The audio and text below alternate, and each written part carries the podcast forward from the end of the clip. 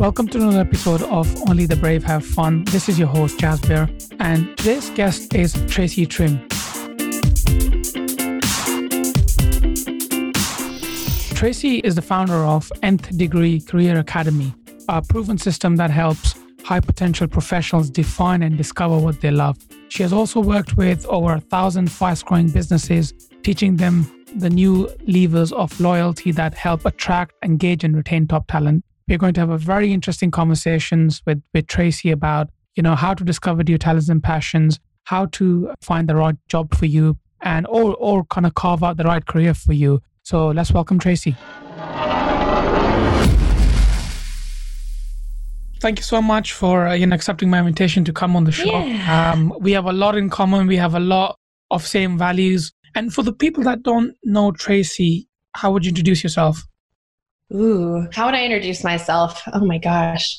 Um, well, it's changed over the years. Right now, I would say that uh, I'm the owner of a business that helps people discover their ideal careers. Uh, but that's not really what defines me. and if it did, I, would be going insane because business ownership is um, nothing but a continuous roller coaster. Yeah, I, I'm a, a person of faith. I believe that we all have a purpose, and that if you really want to, you can live some of that purpose in your career in the thing that you do day in and day out for eight to 10 hours a day. Uh, and it's really that core belief that's led me to leaving a job that I hated, to trying to find work that I really loved, coming up with sort of a messy version of what that looked like, starting my own business, and then encouraging other people to do the same, which actually turned out to, to answer you know my own problem if you will so uh, yeah, there's plenty more we could talk about. I, I'm writing a book, I have a podcast, I've you know got a couple great employees, some amazing, wonderful clients. But yeah, that's that's I guess what's going on in a nutshell. awesome.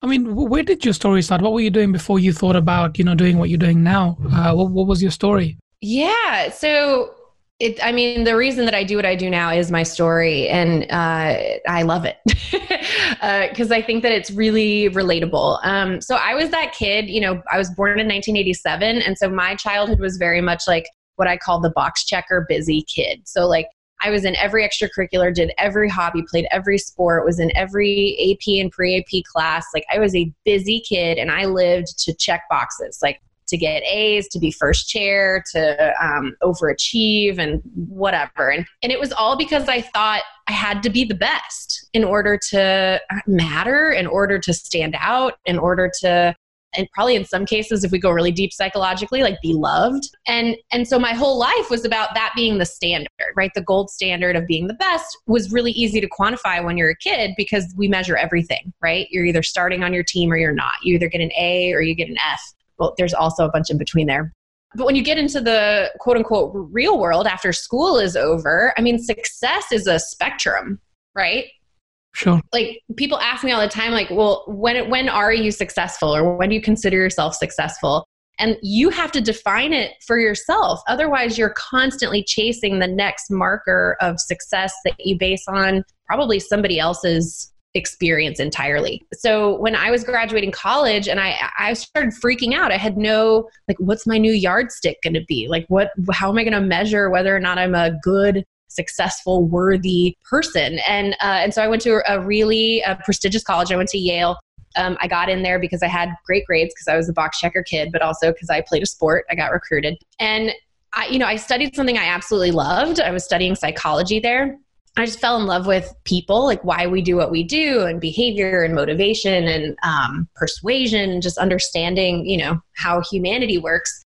Uh, but I had no idea how to turn that into a career, right? Like everybody was telling me, you either have to go into counseling or therapy, or since I was an athlete, I could be a sports psychologist. But like that was all people could really put together. And I did not want to do either of those things. And so Yale is a great place to have a lot of opportunities thrown your way. And so I ha- went to a, um, uh, what do you call them? A career fair my senior year, and I was just traipsing up and down the aisles looking at all these companies and jobs I really didn't have any interest in. didn't know anything about. Like, what the heck is consulting? You know, when you're 22, I was like, how am I going to tell people what to do? I don't even know what to do with my own life. Uh, and I, you know, by like total grace, I wound up uh, making a connection with somebody at the Royal Bank of Scotland, of all places, one of my friends who was on the softball team had literally just studied abroad in Scotland. So we were just talking to one of the reps, uh, gave her my resume, ended up applying, didn't even get a first round interview, ended up getting a first round interview because somebody got the swine flu. like, wow. Basically, the stars aligned where I graduated college with uh, a job on Wall Street. And I had no background in finance, no real interest in financial instruments. I didn't even invest myself, but I was I was really scared. I was really scared of of not having a job, not being able to take care of myself, and of not looking shiny in the world anymore, you know, like being that person that achieved, achieved, achieved, went to Yale, did all these great things, and then like what, moved home to Flower Mound? Like I wasn't going to be that person. Would you have described yourself as an introvert back then? No, oh my gosh. No, I've never been an introvert. I've been a classic extrovert by the by the real definition of that word my entire life. Like I get energy from being around people. I tend to lose energy when I'm alone. Uh, and and so I, I you know how people thought of me really mattered you know what i mean yeah and and a lot of those values right really motivated those decisions back then. And so I, I graduated with what everybody thought was this incredible job. I got a signing bonus. I made a great salary. I was going to be able to live right outside of manhattan. You know i had an expense account and car service and like all the things that you know people are like wow you have an amazing job. You have all these benefits. You get all this money all this other stuff. And i was terrified.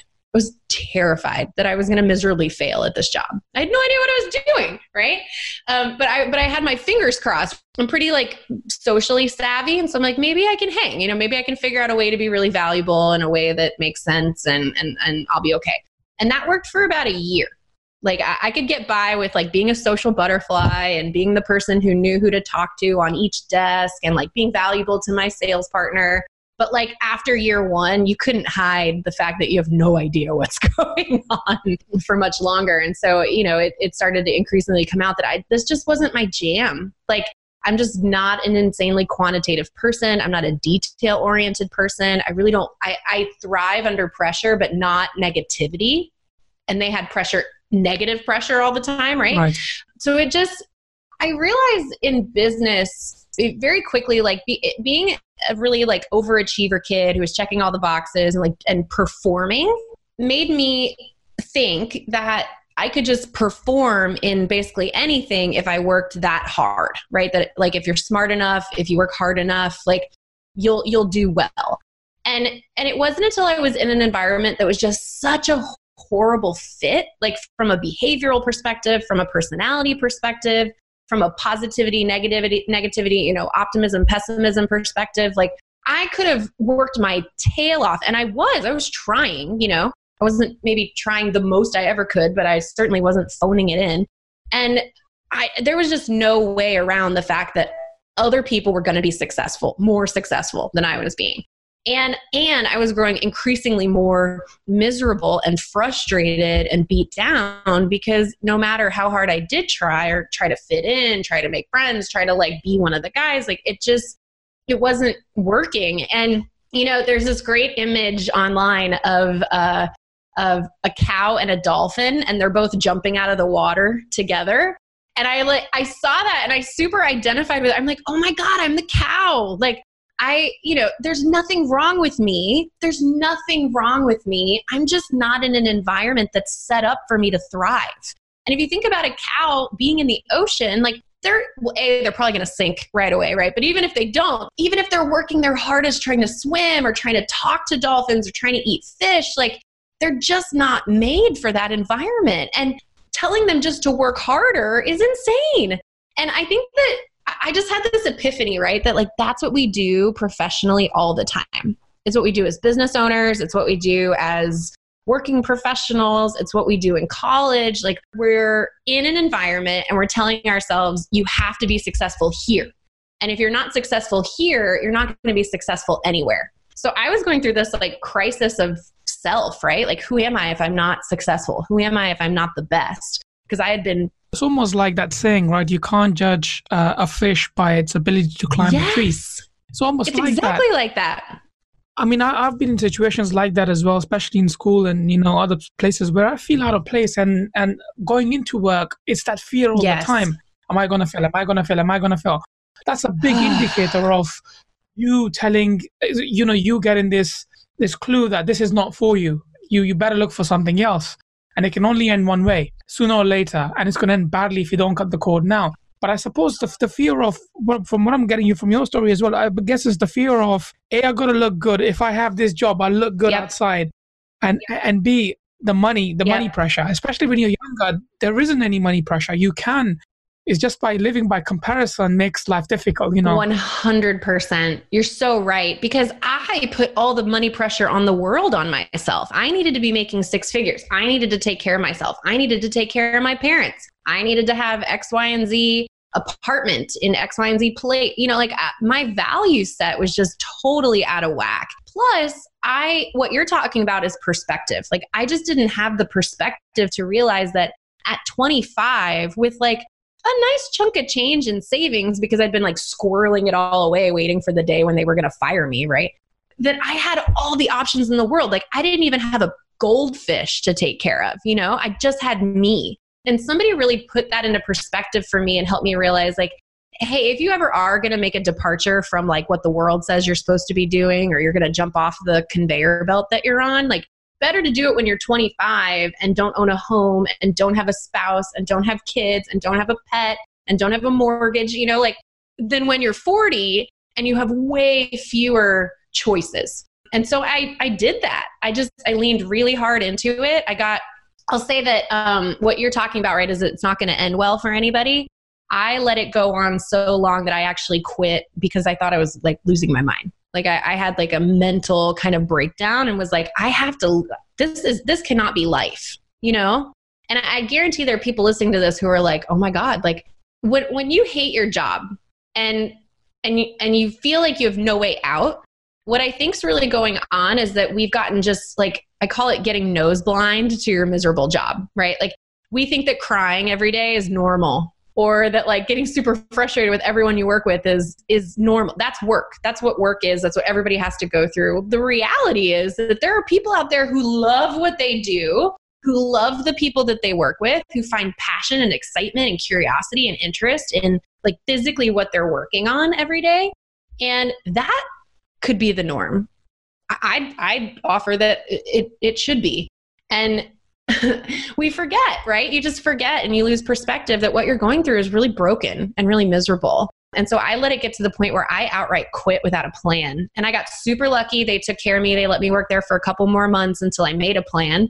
But I, you know, like you said, I've seen other instances where I let it go so long that I got fired instead of quitting, right? Like people, when you're not a good fit for where you are, you figure it out or you hide it and if you're hiding it, you're not you're not really fooling anybody, right? They're going to figure it out. So that that's what happened to me. I quit that job, and uh, the rest is history. And then, and then, what did you do next? So you quit that job, and then you decided that first of all, what are you going to do next? Did that cross your mind, or you said, "I have some savings, I'm going to do no. whatever"? Oh my God, no, that was never an option. Like I come from a family of uh, total like like my mom is not a risk taker by any means. My dad was the one who was like, "Yeah, you should just go try this or whatever." My mom was like, Mm-mm, "You cannot quit a job without another job."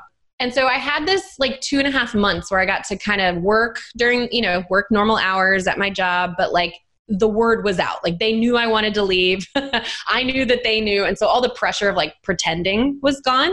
And, you know, in, in psychology, right? Like a, a stressed brain, a, a, brain in fear mode is like very straightforward, right? You only see one thing, you kind of get tunnel vision. It's very difficult to be creative.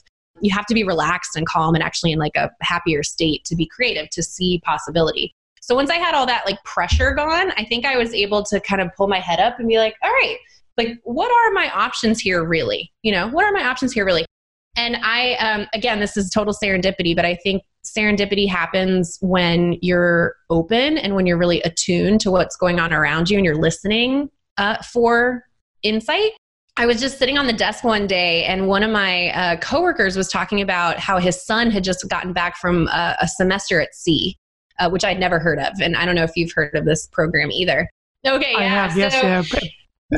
Pencils of promise. Oh, I think that's so, what it is. Okay, so I, I want to say that pencils of promise came out of semester at sea? That- yeah. yes. So, so Yeah, what absolutely. semester at sea is really is just an undergraduate study abroad program where instead of living in one place for a certain period of time, you live on a ship with a bunch of other students. And so you travel around the world. When you're on the boat, you take classes. When you're off the boat, you just you travel, you explore different countries, and you go once around the world while you're um, during a semester. And I was 25 at the time, but I was like, oh my God, I want to do that. Like, that sounds amazing. And what I realized that I was doing is kind of taking a, um, a design thinking approach to my life where I, would, I was going to test out a bunch of different ideas really quickly, as opposed to going all in on one big idea for a long period of time and see what I really wanted to do. Because I had thoughts about going back to school, but that was going to be a big investment of time and money, and I didn't know what I would use it for necessarily and I had thoughts about getting into like nonprofit or um, uh, what's it called, social entrepreneurship. But I that was just as competitive, honestly, as finance, and I didn't really know anybody in that world, and and that was going to be its own challenge and undertaking. And then I just thought, like you said, like I've got some money, I'm just going to go. I'm just going to put my stuff in storage and get the hell out of here. I'm going to get a ticket around the world and just be done.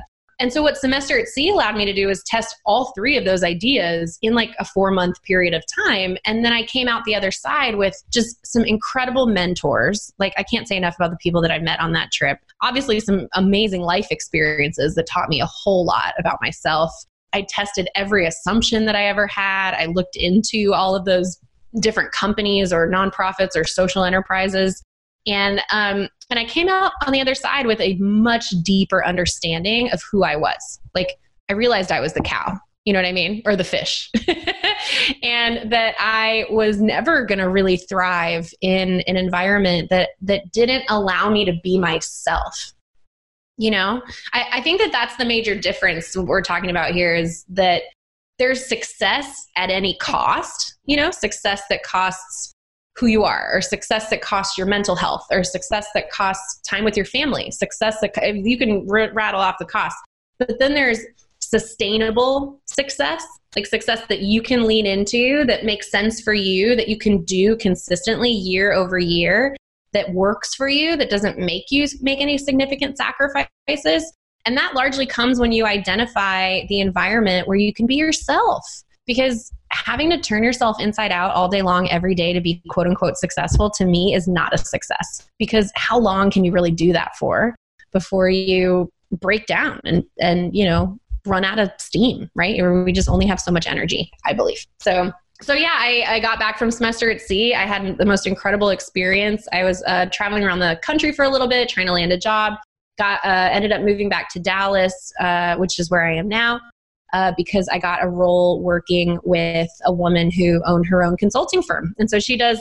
She did largely what you and I do, right? Which was consulting for companies, speaking. But she did a lot of presentations around like emotional intelligence, leadership, diversity, inclusion, and that sort of thing. And so I was um, I was her right hand person and learned a lot about what it takes to run a, a personal brand business from my time with her. Now, now your company helps people find the work, find the work they love, and and you know talk a little bit about that, and you know how you do that. Yeah. And I believe you have you have a Nth Degree Academy. So talk talk about both of them. How does that how does that help people? Yeah. So you know what? It, it's funny. Like when I. I tend to be one of those like big and connectedness kinds of people. Like I look back and I try to look for patterns and how things go together. And I say the word serendipity a lot because like really funny things just happen to me. But I think it's because I see connections like more readily than maybe most people. And I know connectedness is one of my top five in um, in Strengths Finder. So actually, what I did was I, I screwed up again. So after after I got that job when I came back to Dallas, she ended up going back into corporate about a year of us working together, and I took a job, yet another job, where I was a cow in the ocean, and I got fired. And I remember that finally being the moment where it sunk in, where I was like, "Oh, like I have to actually do this," you know. Like I and, and if and if I want to do it, I've got to do it on my own terms. And I had always had this heart, this like inkling that I sh- should start something. I don't know where it came from. I'm not a lifelong entrepreneur. I was, I maybe did a couple little like things of selling crap, like arts and crafts to people when I was a kid. So I just had this inkling that I wanted to be an entrepreneur, but, and, and I, I knew coming out of semester at sea that I wanted to work with people on people. So not with people on tasks or with people on projects, but I wanted to be working on on humans, like helping us become the best version of ourselves in whatever capacity that that meant. And I had been through like the whirlwind of horrible career decisions, right? I just like made all the bad ones and I'd come out the other side with a with a better understanding of myself. And when I looked back on the the basically 2 years between Wall Street and starting my own business, I, I realized that I had gone through all the steps necessary for somebody to discover themselves and what was ideal for them from a professional perspective, but I just gone through them mm-hmm. very inefficiently and in many cases out of order, right? So it's to me it's the equivalent of like I was on one side of a dark room with a bunch of crap all over the floor and I needed to get to the other side of the dark room, but I didn't have a flashlight. So I was like stubbing my toe and banging my shin and like falling over and getting back up and but I found my way over there eventually, right? And when I when I realized that I had done that, I could look back and and because my eyes had adjusted, right? I could see the path that I took and how circuitous it was and I could straighten it out. And so when I realized that, I realized, okay, like what were the core steps? Could I break them down in a way that actually made it um, more logical, more linear for people to follow? When they're at that stuck, lost, confused, miserable phase and they want to feel fulfilled and meaningful and unstoppable and sustainable again. And it really came down to like basically seven core things, seven steps.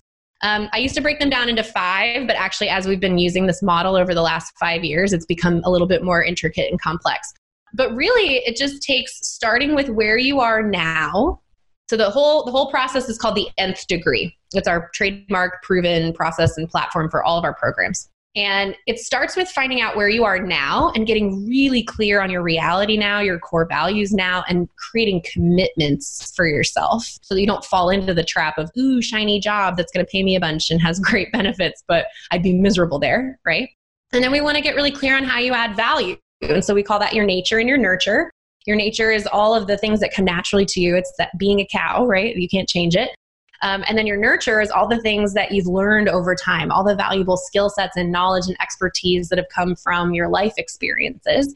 And when we put those three ideas together, we get the middle step, the crux, which we call your niche. And putting your niche together is really like it's like identifying your Olympic gold medal level event, right? So it's like we figure out are you in the summer or the winter Olympics? Okay, we're in the summer Olympics. Are you a water event or are you a land event or are you whatever, right? Like we're getting closer and closer to what's that gold medal level event because it takes a totally different person and a totally different combination of now nature and nurture to become Michael Phelps or to become Usain Bolt.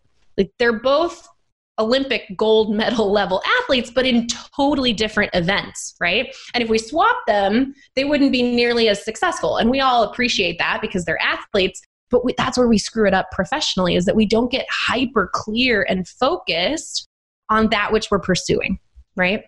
Or we get hyper clear and focused before we know ourselves really well, right? And that's how you get lawyers who hate their jobs and that definitely should be part of uh, the process early on before you choose your university you know up, to, up and up until school probably not ready to decide yourself and then you should you should, you should be part of it. So at this point when you do that are you kind of when you say career are you saying having another job or could, it could mean being in your you know having your own business having a job or perhaps changing the industry you work in career? Is that what you mean? I've seen it all. For me the, the three options that come everybody ultimately has three options. A working for someone so a yeah. job. B being a freelancer saying i just want to be by myself. That's how yeah. i'm happy.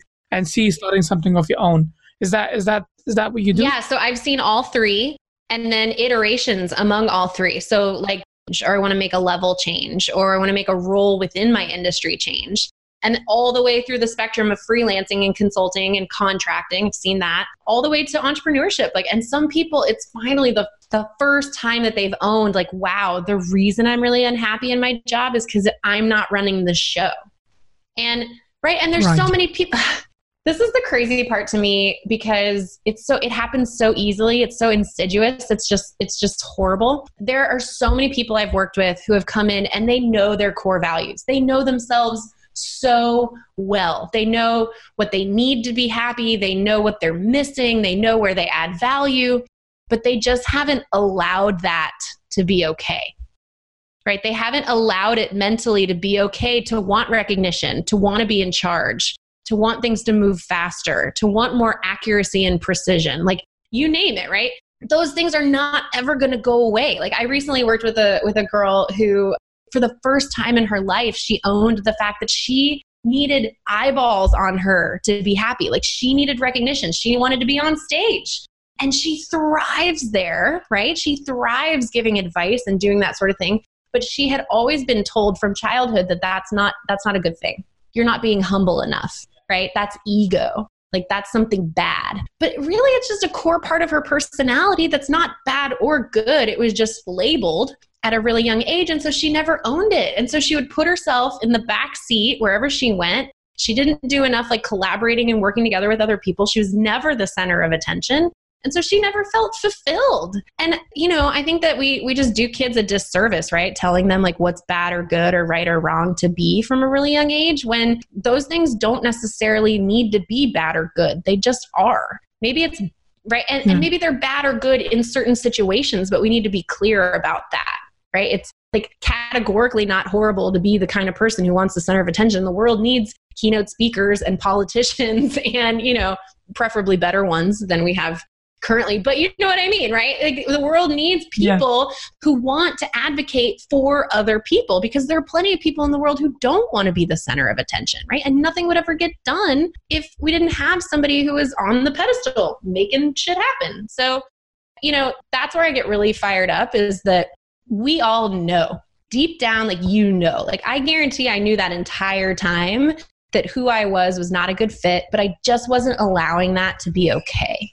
You know, and, and I would say the biggest feedback I hear from people is not that they discovered something wildly crazy about themselves or that they have any like massive breakthroughs while we're working together. It's that they finally felt like they had permission to be who they were and to work and live the life and the way they wanted to live and work.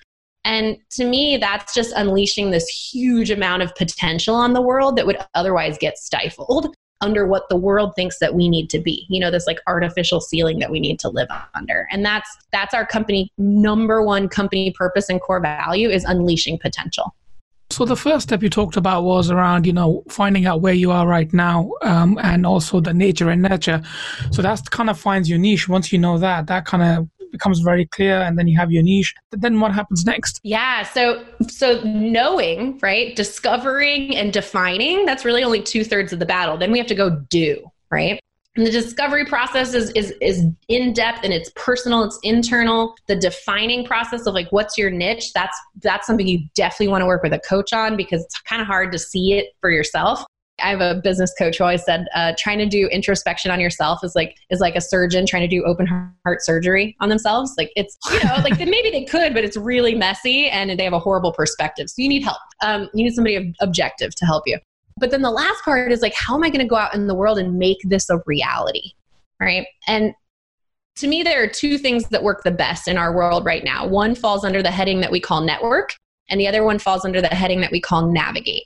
And in the network process, what we're doing is not that awkward, cheesy, here's my business card, here's what I want to be when I grow up, like networking. No, it's it's leveraging the people who already want to help you and enrolling them in your career journey and your process. Meaning, once you're clear on your vision, like once you know your niche, which again is half the battle, and it's not a small half, like we're jumping over, you know, what what takes people years potentially to figure out. We do it in a three day workshop, which is awesome.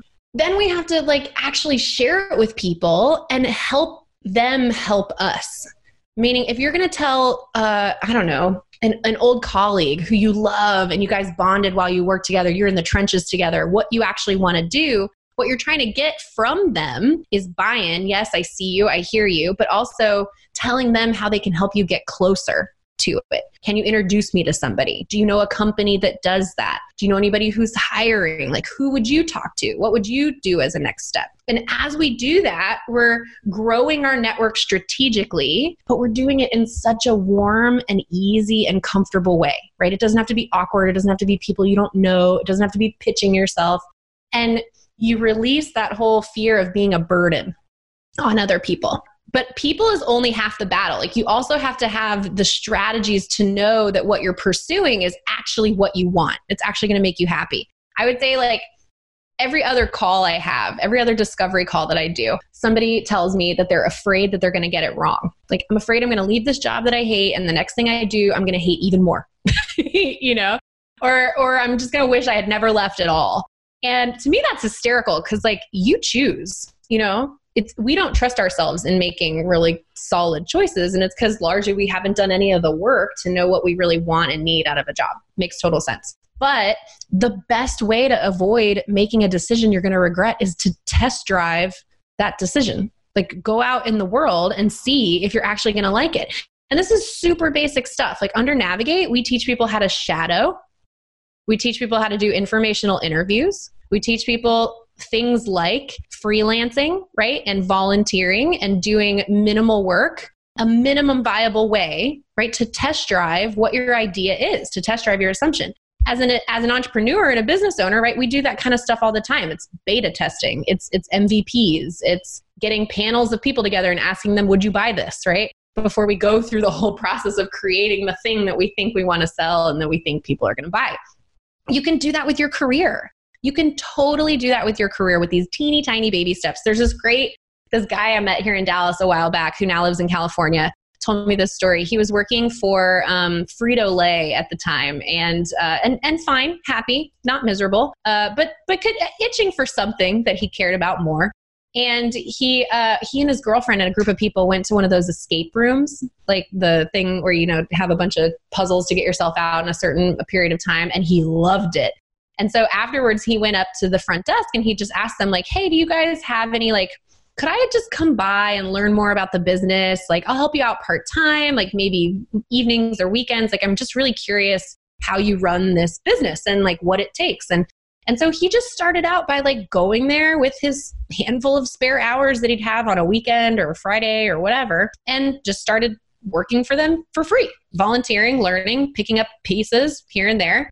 And slowly but surely, they were like, this guy's amazing. He has really good ideas. He works really hard. They gave him a full time job, and within a year, he was the CEO of that business. It was a small business, I'll give you that. Like it only had a handful of locations, but he he took over as the CEO. And I, I just I remember, and he loved it. He he really believes that escape rooms are a way to bring teamwork back to workforces to like really get people communicating again and that's his ethos he runs the business not because like escape rooms are huge and Japan figured it out first and now here we all are catching up. It's because he like really has a a heart for what they're doing. And he discovered that just by going there on Friday nights and working for free. Like that's totally available to any of us. You know what I mean? So, network and navigate are huge because it helps us really guard against our assumptions that we're making and guard against decisions that we're making out of fear and, and enroll people in our process. So, it's not just all on you or me to go find a job that I love, but our social circle and our community is actually helping us get there faster. And the seventh step of the whole process is like once you land, you got to nourish where you are. That's the seventh step. So it's really circular. Once you're like nourishing yourself and, and you've landed professionally, and you're growing in personal and professional development the way we nourish ourselves is starting back over every year at now and really going through that process again to figure out am I honoring my values? You know, am I living true to my commitments? Am I being myself every day? Am I living the life that I really want that's in line with what the people I care about really want? And so it's to me it's this evolutionary process because you and I are are changing constantly, you know. Our visions are even even in large ways like our personalities will will grow and evolve. And so to honor that, I think you really have to stay in tune. Plus, you can never account for the fact that life is crazy and your circumstances may change. And so, so what, what I really have a passion for is that the nth degree is just a great way to make really sound decisions like no matter what's happening in your life because you're honoring each part of your life as you go through the process and you're honoring the fact that life is nothing if not constantly changing and and what's what's your vision with this? Where where do you want to take this? I would say that uh, my like big, hairy, audacious goal is that I think we have something really special. This this process works for people. It honors people who are who believe that there's purpose potentially in their work. People who want to feel like what they're doing is meaningful and impactful for themselves and makes a difference. I truly believe, like you mentioned, that we need this even before we go to college, let alone graduate from college, to know like what we want to study, where do we want to invest our money and our time. And you talk to any parent, like if you just look at the numbers, the cost of changing majors on average costs an extra semester of school per person which means people and the and the average cost of a semester of school in the United States now is fifteen thousand dollars, roughly. Right? You can you can fact check yeah. me. That's fine. But that means that you're you potentially wasting six months to a year and fifteen thousand ish dollars on something you didn't ever want or need in the first place. And how many people graduate like never use their one of my one of my coworkers, her husband has a kinesiology major and he's a train dispatcher makes six figures. You know, like it just it blows my mind that he spent probably that much money on his education, he never uses any of it. But you know, I, I, also think that part of the nth degree process is honoring, okay, what did I learn from that that I like or don't like? And, and so we work that in. But, you know, my big goal would be like, this could become our generation's what color is your parachute? Or our generation's like seven habits of highly effective people. Like, I want this to be in some ways like curriculum, you know, like let's let's force people sooner to know themselves better to make education better because I mean, if you have you ever heard of uh, Sir Ken Robinson? He has like still one of the best TED talks of all time, and he talks about how schools kill creativity, like traditional schooling. Yeah, I oh, think so. so yeah. He's so funny. He's so witty, and but he, it's true. It's our education he says in part of it like if, if aliens landed on the planet and you ask them to investigate schooling traditional schooling and you ask them what it was for the only logical conclusion is that it produces professors and teachers. Like that's it. We don't we're not preparing kids for a life or to know themselves or to make good decisions uh, you know? And and we're seeing that come around now where universities are you know hiring speakers to talk to kids about how to make good decisions like how to how to not go thousands of dollars into debt how to you know have good relationships. And i, I just think it's because we underserve people in younger ages by giving them really traditional you know technical schooling that doesn't have like a ton of real world application it's like no wonder kids don't want to learn trigonometry. It's like you're, you're not telling them how they're going to use it. It's ridiculous. So anyway the the short, short answer would be that um, I'm writing my first book right now, and it's going to launch in the fall of 2020. And I would just love for that thing to take off. I would love to then write iteration after, after iteration of it so that it's focused almost like chicken soup for the soul you know like yeah. how to be unstoppable and and how to discover your ideal career for teens for college for moms coming back to the workforce for veterans for people who are retiring for bonus careers you know? How do i take what i know about myself and what, I, what i've learned over time and what i know i value and actually get it all out of my head and make the best decision possible regardless of how i feel right? Like regardless of the emotions of the situation regardless of how shiny that thing over there is.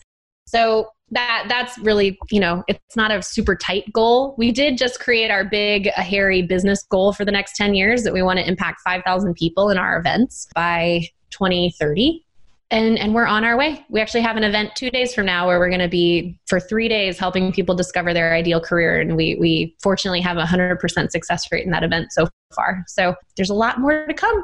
A lot more to come. I mean, the older I'm getting, the the you know that saying stays.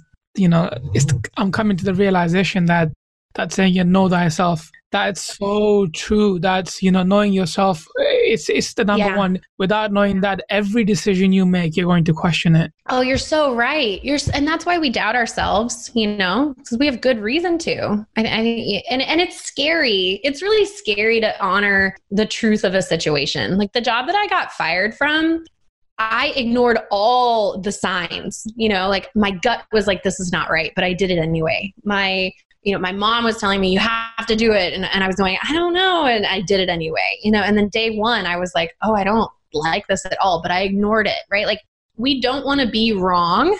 And so we don't investigate prior to making decisions because oftentimes our investigation would prove that we're about to make a bad decision right it's it's why people do stupid things that later you know looking back an objective person is like why did you do that you know why did you take a job that you were going to hate well I did it because I needed the money. Well, that's not a good enough answer for again, we're always going back to sustainable success. All of the arguments that I hear from people about why they don't want to do this are not honoring the hmm. fact that you can only sustain your being doing something for so long until something gives. But what that something is, is, is different for each of us. Maybe your marriage, maybe it's your relationship with your children. Maybe it is that you get fired. Maybe it's that you lose all of your professional credibility because you start sucking at what you do. You know, there's something that's going to, or you lose your mind, right? Like you, or you gain 100 pounds like something's going to happen in the long term that is going to prove to you that what you're doing is unsustainable and and that's what i want to avoid for people you know Awesome. So now we're coming towards the end of the show. How can people find you, connect with you, ask you questions? Yeah, absolutely. So you can reach out to me. I'm on social media at the T H E Tracy Timm. Uh, but what we've put together too is a website for all of your listeners uh, that they can go directly to. You can book a call with me, call with one of my teammates, watch a webinar we put together, download a couple freebies. Uh, and that is at tracytimm.com. So T R A C Y T I M M.com slash only the brave. So tracytimm.com slash only the brave. And uh, you can find a bunch of ways to engage and interact with us there. But you can always feel free to just reach out directly to me, shoot me an email or shoot me an, I don't know, a DM and we'll chat. Uh, and, and our growing team is, is really excited to serve however we can. Awesome. Any final words before we close the show? I think that the the title of the of your show is really apt um, because bravery I've found is the number one component here that takes certain people from stuck to unstoppable. You can go through all the steps. You and I can give everybody, you know, the keys to the castle, but you have to have courage and bravery to choose something different for yourself. And it does take courage because your fear is not going anywhere. The expectations of other people are not going anywhere. Your inability to stop focusing on comparison, and what other people are doing, is not going to go anywhere. The only way to overcome those things is to be brave and to have courage and to choose for yourself. So I'm excited for what you're putting out there in the world, and I, I really appreciate uh, being able to share in that with you. So thank you. Awesome. Well, thank you so much for coming on the show. Thank you for listening to another episode of Only the Brave Have Fun. I hope you got some great value and insights from this episode. If, and if you're someone who wants to transition from being an employee to an entrepreneur, then I have some great free resources for you.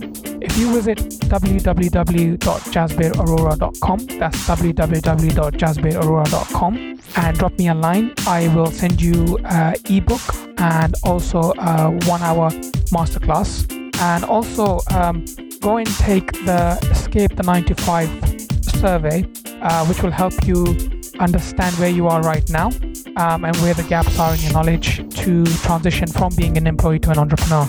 And if you're a business and you need help growing, or if you have any uh, issues that you'd like to discuss, then yeah, once again, visit the website and I'll be more than happy to help you. Thank you for listening.